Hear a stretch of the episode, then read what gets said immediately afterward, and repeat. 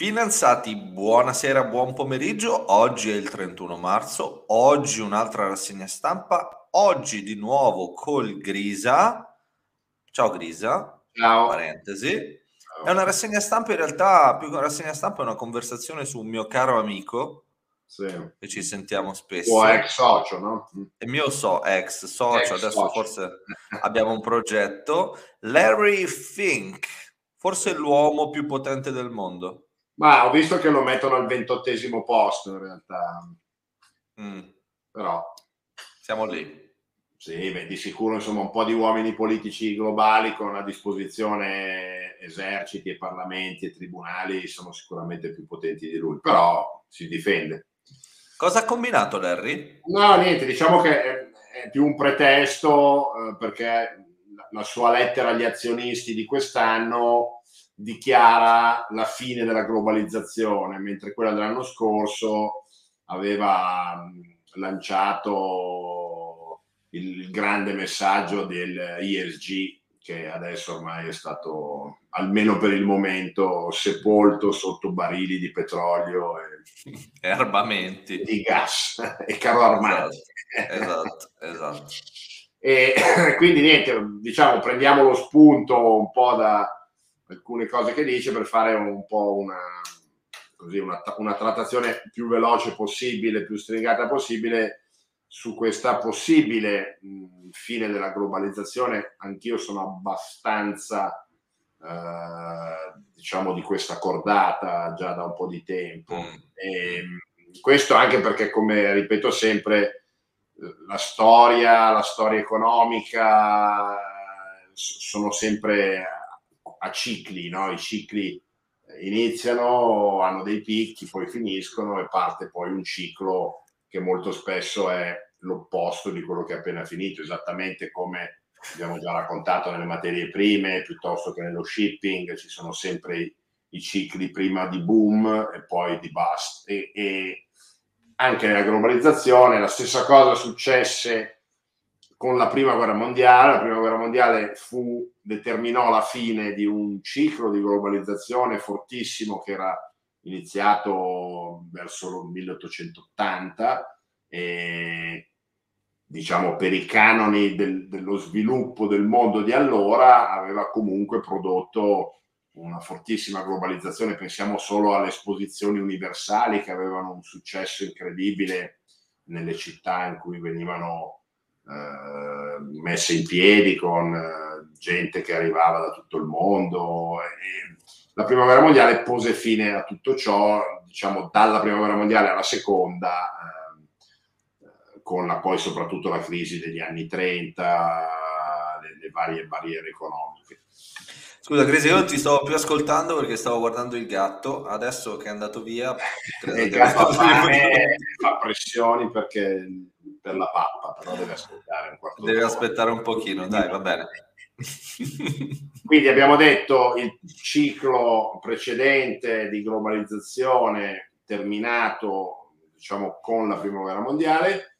Questo ciclo che è durato circa 30-40 anni potrebbe essere terminato eh, in coincidenza con eh, il Covid e poi eh, con l'aggravamento di questa attuale guerra fra Russia e Ucraina e soprattutto con la eh, guerra fredda che ormai sta prendendo sempre più piede fra Cina e eh, diciamo mondo occidentale. Se poi la Cina riuscirà ad attrarre a sé per esempio la Russia, allora potrebbe essere un campo eh, diverso. Quindi mm, diciamo che possiamo caratterizzare sotto il profilo economico, perché di questo soprattutto parliamo, la globalizzazione con un periodo eh, di liberalismo economico, di eh, free trade, quindi di, di, sostegno il più possibile agli scambi commerciali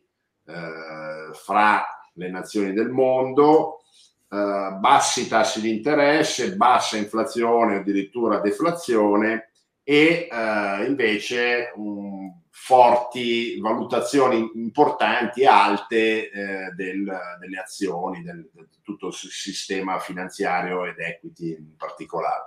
Dall'altra mm. parte, se è vero che stiamo entrando in una fase che eh, porterà a una deglobalizzazione, eh, stiamo vedendo effettivamente alcuni segnali contrapposti a questi che ho appena detto, quindi al, mh, al posto del liberalismo poi si può discutere in quali paesi e in quanta misura, perché sostenere che ci sia il liberalismo in Cina o in Italia io faccio fatica. Sì. Eh, però diciamo che globalmente si può dire. E, e adesso verrebbe sostituito invece da quello che ormai viene chiamato populismo, anche qui si potrebbero fare puntate intere a parlare di populismo, eh, alta inflazione, comunque più alta inflazione, eh, più eh, alti tassi di interesse, eh, qui chiaramente eh, l'alto e basso sono molto relativi perché abbiamo avuto inflazione e tassi alti negli anni 70, adesso siamo lontani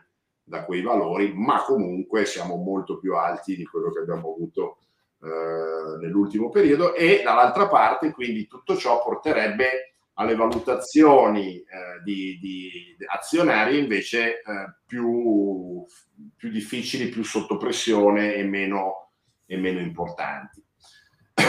Nella lettera poi Fink fa una, una grande, un grande atto di accusa a Putin, eh, nello specifico, seguendo un po' quello che sta facendo l'amministrazione democratica americana, no? incolpando sostanzialmente Putin dell'inflazione e di tutti i mali del mondo, quando in realtà queste dinamiche erano già partite da almeno un anno. Quindi forse diciamo che si sono accentuati alcuni aspetti, ma di sicuro non sono partiti a causa di questa guerra, tant'è vero che il mercato azionario ormai eh, si fa pochi problemi per quello che è lo stato di guerra al momento.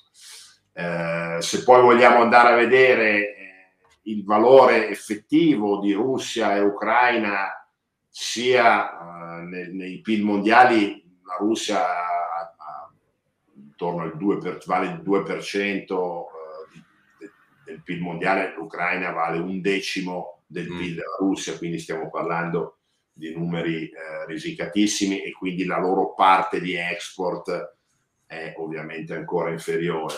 Eh, le catene di produzione di cui parla eh, Fink, no? che, che, sono diciamo uno dei motivi eh, che vede eh, la fine della globalizzazione, sono proprio i problemi che si sono avuti, però questi in maniera evidente durante il Covid, con queste catene di produzione molto lontane da casa, diciamo così, rispetto all'azienda che doveva poi ricevere le componenti con cui assemblare il prodotto finito e quindi già alla luce di quelle difficoltà era iniziato per ora solo a parole, bisogna dirlo soprattutto, un processo di cosiddetto reshoring, cioè di riportare sì.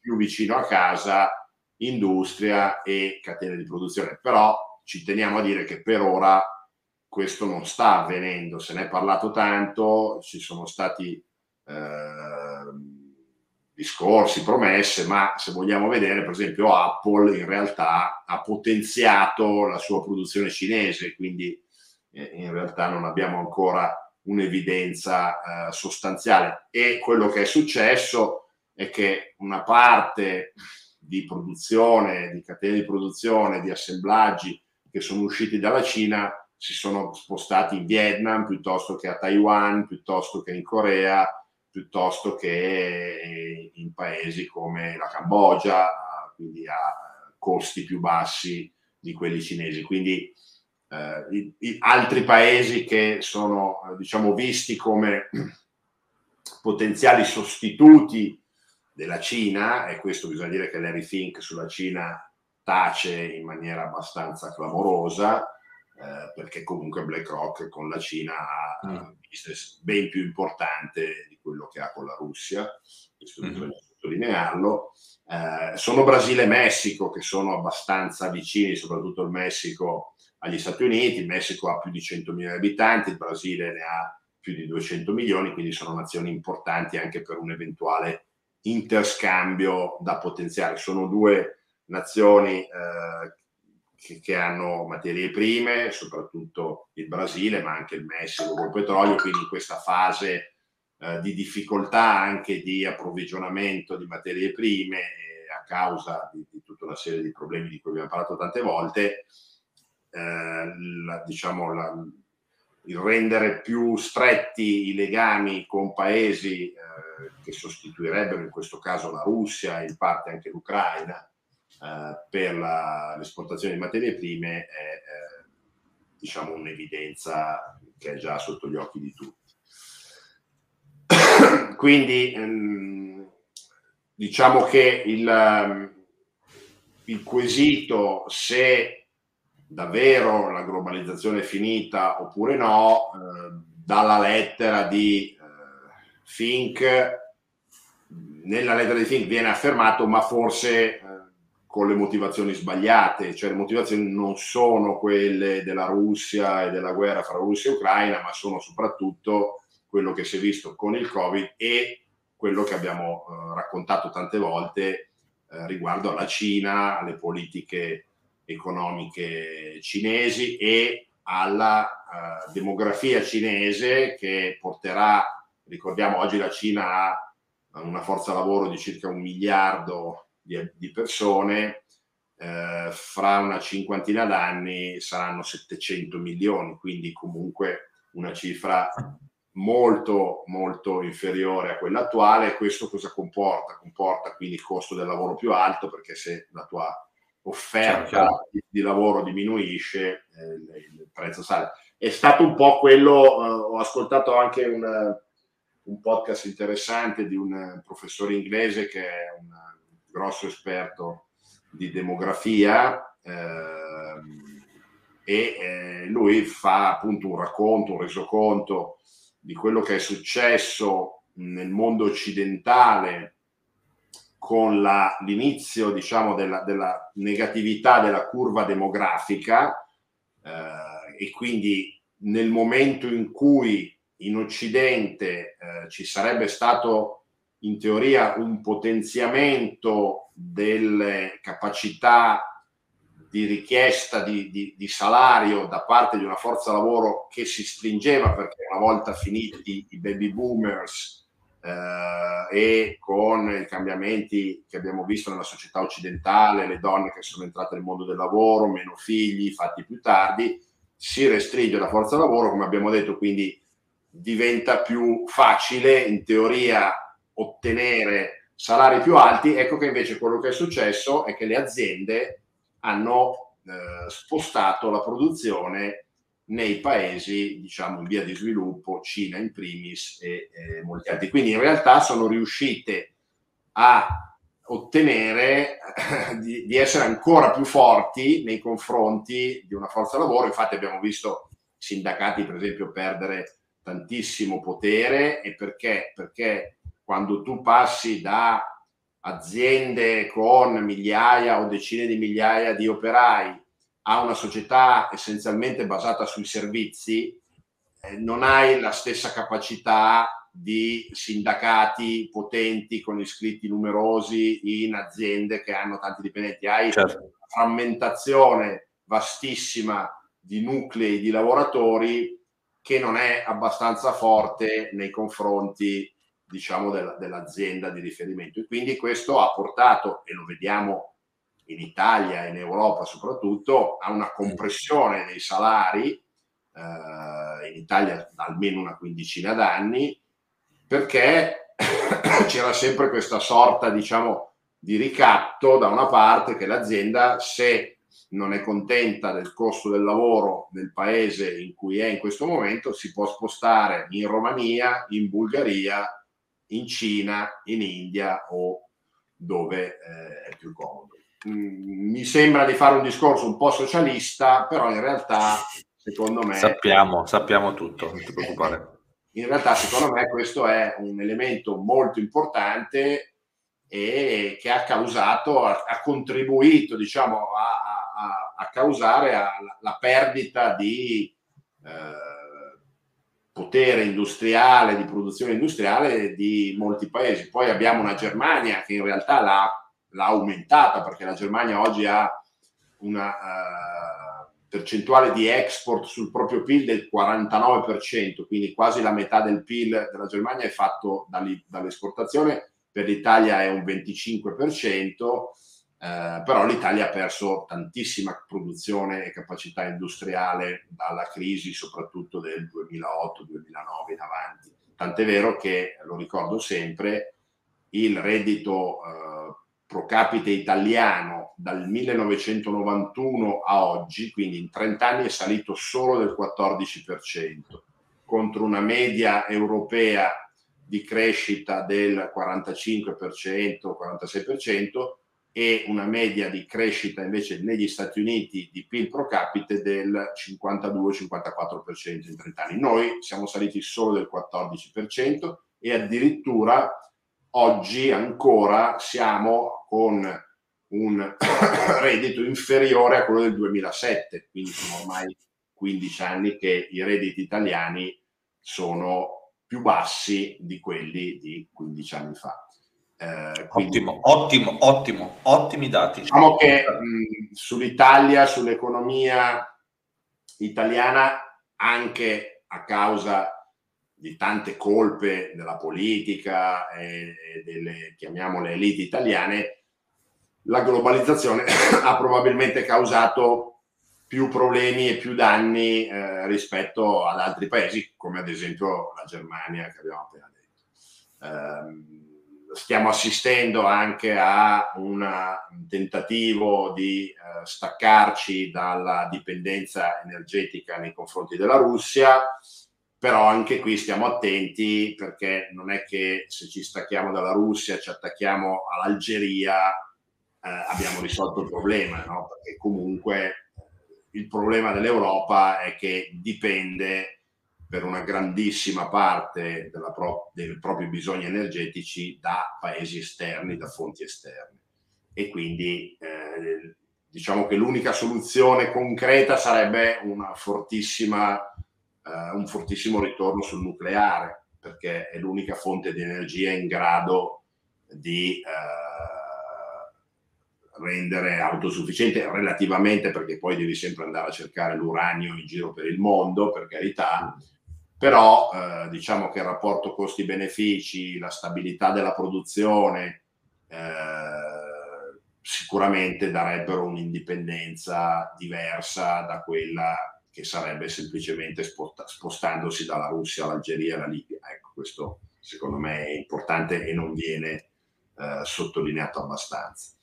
Quindi, diciamo, concretamente ehm, siamo di fronte a una serie di cambiamenti importanti, molti per ora sono solo parole, ci vorrei mettere anche per esempio tutte le dichiarazioni sull'aumento della spesa militare da parte dell'Europa, mm. della Germania, per ora sono solo parole, eh, è chiaro che anche lì poi avremmo scenari, se si andasse da quella parte avremmo scenari diversi, eh, meno dipendenza dagli Stati Uniti probabilmente, eccetera, eccetera.